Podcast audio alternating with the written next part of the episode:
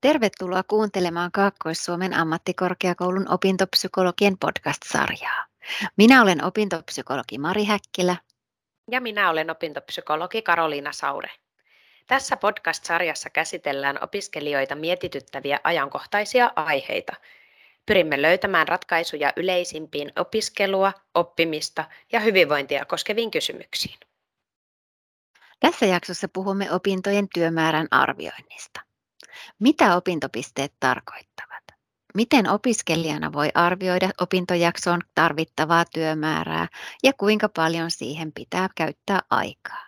Ja entä mitä tehdä, jos kaikki deadlineit ovat päällekkäin?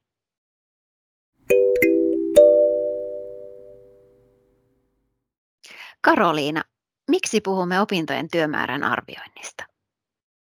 No, opintojen kuormittavuuden arviointi ja suunnittelu on aika tärkeää niin oppimisen kuin toisaalta yleisen jaksamisen näkökulmasta.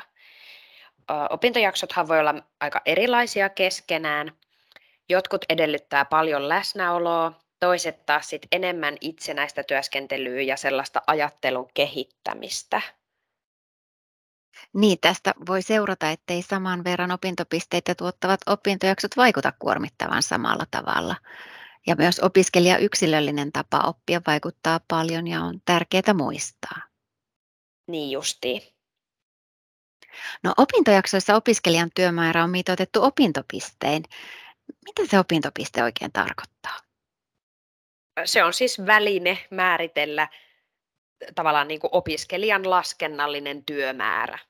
Yksi opintopiste tarkoittaa 27 työtuntia, johon sisällytetään kaikki ihan niistä lähiluennoista tenttiin lukemiseen vaikkapa. Eli se on laskennallinen työmäärä ja vaihtelee varmasti aika paljonkin opiskelijoiden kesken. No miten opiskelija sitten voi arvioida opintopisteen vaatiman työmäärän ihan käytännössä? No, tämä onkin sitten vähän vaikeampi juttu. Eli oppiminenhan on tosi yksilöllinen prosessi. Joku voi olla vaikkapa nopea lukemaan, mutta sitten laskutoimituksia pitää opiskella enemmän. Tällöinhän tietenkin lukemista vaativat opintojaksot tulee kevyemmällä vaivalla tehtyä, kuin sitten taas sellaiset, jotka vaatii paljon laskemista. sitä voi koittaa arvioida vaikka tämmöisten taulukoiden avulla, vähän niin kuin sitä suuntaa, e, että mistä määristä suunnilleen puhutaan. Esimerkiksi Helsingin yliopisto on laatinut tämmöisen opetustyön ohjeet, opiskelijan työmäärän mitoitus ja opintopisteet. Se löytyy ihan googlaamalla.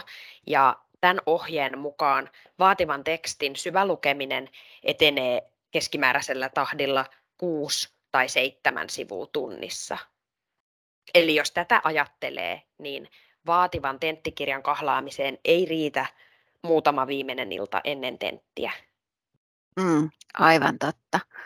No ohjeelliset mitoitusajat on kuitenkin keskiverto-opiskelijalla keskivertosuoritukseen.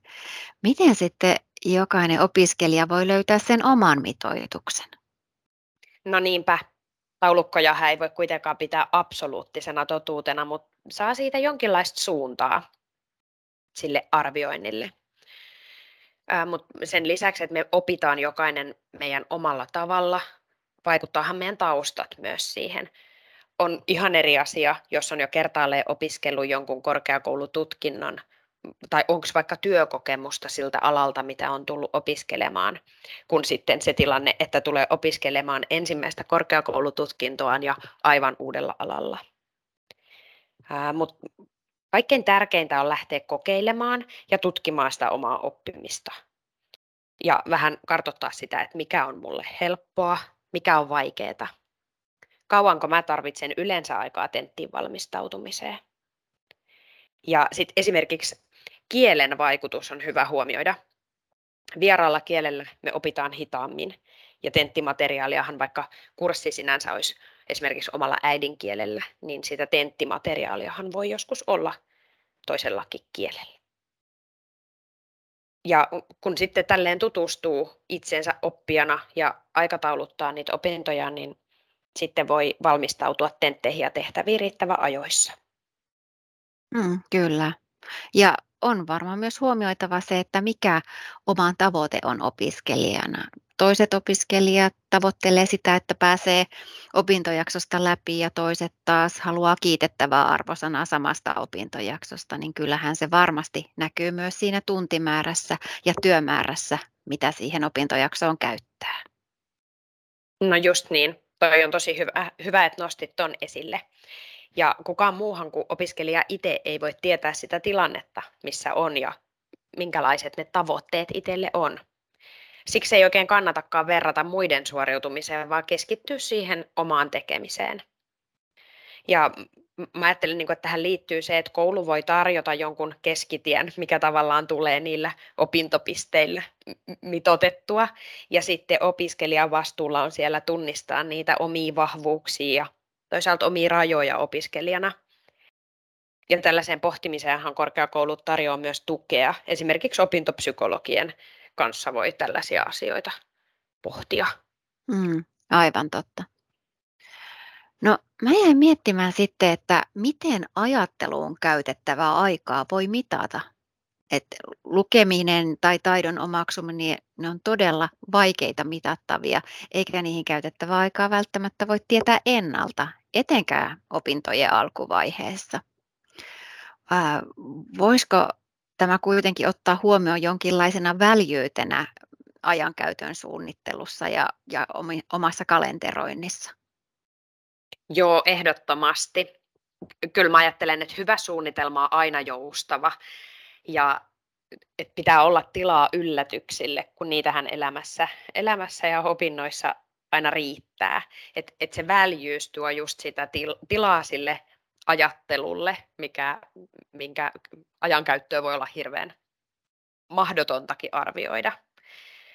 Ja kyllä mä ajattelen, että tämä liittyy myös niihin tavoitteisiin, että mitä mainitsit aikaisemmin, että, että minkä verran sitä aikaa pitää varata semmoiselle vapaalle ajattelulle ja prosessoinnille, että mitkä on sen tietyn, tietyn opintojakson juuri minun tavoitteet, mit, mitä tavoittelen oppia. Kaikki tietää, millaista lukemista on se, kun sivut kääntyy, mutta mitään ei jää mieleen. Varsinkin silloin tämä tapahtuu, jos on hirveän pakotettu tiukka aikataulu vaikka lukemiselle. Mm, kyllä, se on varmasti ihan meistä jokaiselle tuttua. Ja, ja niin kuin sanoit, jotenkin tärkeää on myös se, että ei kaikkea tekemistä ja oppimista jätä sitten viimeiselle illalle, vaan tekee sitä pieninä paloina opintojakson ajan, jolloin jää aikaa myös niiden asioiden mieleenpainamiselle, eli just sille oppimiselle, että tavallaan siellä on sitä tyhjää aikaa ajattelulle ja kertarysäyksellä tekemällä helposti tulee sit liikaa kerralla ja ei meidän ihmisten muisti toimi niin, että me voitaisiin muistaa hetkessä niin kuin kaikkea. Ja oikein paloiteltuna oppimista tapahtuu kyllä tehokkaammin. Niinpä. Ja siis näitä keskivertotyömääriä hän voi käyttää myös tukena siihen, jos huomaa, että on tapana tehdä vähän liikaa ja ö, kuormittua siitä, Eli tavallaan, että jos huomaa, että opiskeluihin käytetty tuntimäärä toistuvasti ylittää selkeästi nämä niin sanotut nämä tämmöiset ohjeelliset tuntimäärät, niin sitten voi olla hyvä pohtia, että hetkinen, pitääköhän tälle asialle tehdä jotain. Mm, kyllä, joo. Ja, eli pitää niin tunnistaa se, että missä kohtaa käyttää aikaa liikaa, tai sitten myös toisaalta, jos käyttää liian vähän johonkin tiettyyn tehtävään tai opintojaksoon. Niinpä, hyvä, hyvä nosto. E, esimerkiksi opinnäytetyö. Tämä on, tätä on helppo käyttää esimerkkinä kumpaan vaan suuntaan. Eli alemmas korkeakoulututkinnossahan opinnäytetyö on 15 opintopisteen laajuinen. Karkeasti se tarkoittaa siis kolmen, viiden opintopisteen opintojakson työmäärää. Ähm, usein ehkä on ollut havaittavissa, että siihen käytetty aika voi alkaa lipsua aika paljonkin tuon yli, jos sen työn rajaus ei ole jollain tavalla kunnossa. Mutta voihan siinä käydä myös niin, että, että, että sen tekemiseen varaa ihan liian vähän aikaa. Et ei, voi, ei voi ajatella, että näin laajaa projektia, että sen 15 opintopistettä saisi raapastua kasaan ihan muutaman viikon aikana. Totta, ja sen takia onkin hyvä, että siinä on nuo opintopisteet, millä voi vähän hahmotella sitä sapluunaa, että mihin suuntaan sen pitäisi mahtua ja mihin ajanjaksoon. No entä mitä sitten, jos opiskelutaidot on hallussa ja tietää, mikä itselle on helppoa opinnoissa ja mikä vaikeampaa siinä oppimisessa, niin sitten kun tuleekin kuusi opintojaksoa samaan aikaan ja kaikissa on deadlineit päällekkäin, niin miten tämmöisestä tilanteesta sitten voi selvitä? Joo, sanoisin, että on varmaan aika tyypillinenkin tilanne korkeakouluopinnoissa, ainakin ajoittain. Ja mehän tässä mm, keskusteltiin joustavasta aikataulutuksesta ja siitä työmäärän arvioinnista jo hyvissä ajoin etukäteen. Näillä keinoilla pystyy vaikuttaa siihen, että päällekkäiset deadlineit ei haittaa niin paljon. Jos aloittaa ajoissa ja jonkun tehtävän ehkä voi palauttaa myös ajoissa, niin niitä päällekkäisyyksiä pystyy itse purkaa. Ja kannattaa myös kokeilla, että sopiiko itselle paremmin se, että tekisi yhden tehtävän alusta loppuun, vai tykkääkö tehdä sille, että useampi, että edistää niin useampaa tehtävää samaan aikaan.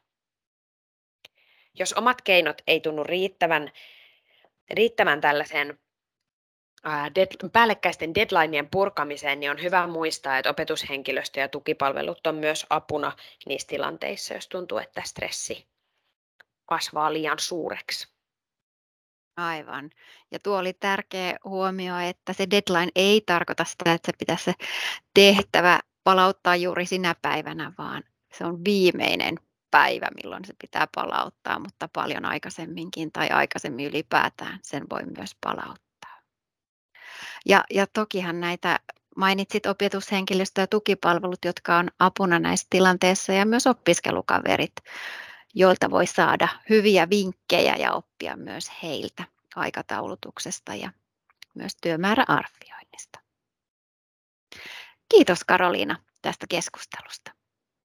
Kiitos.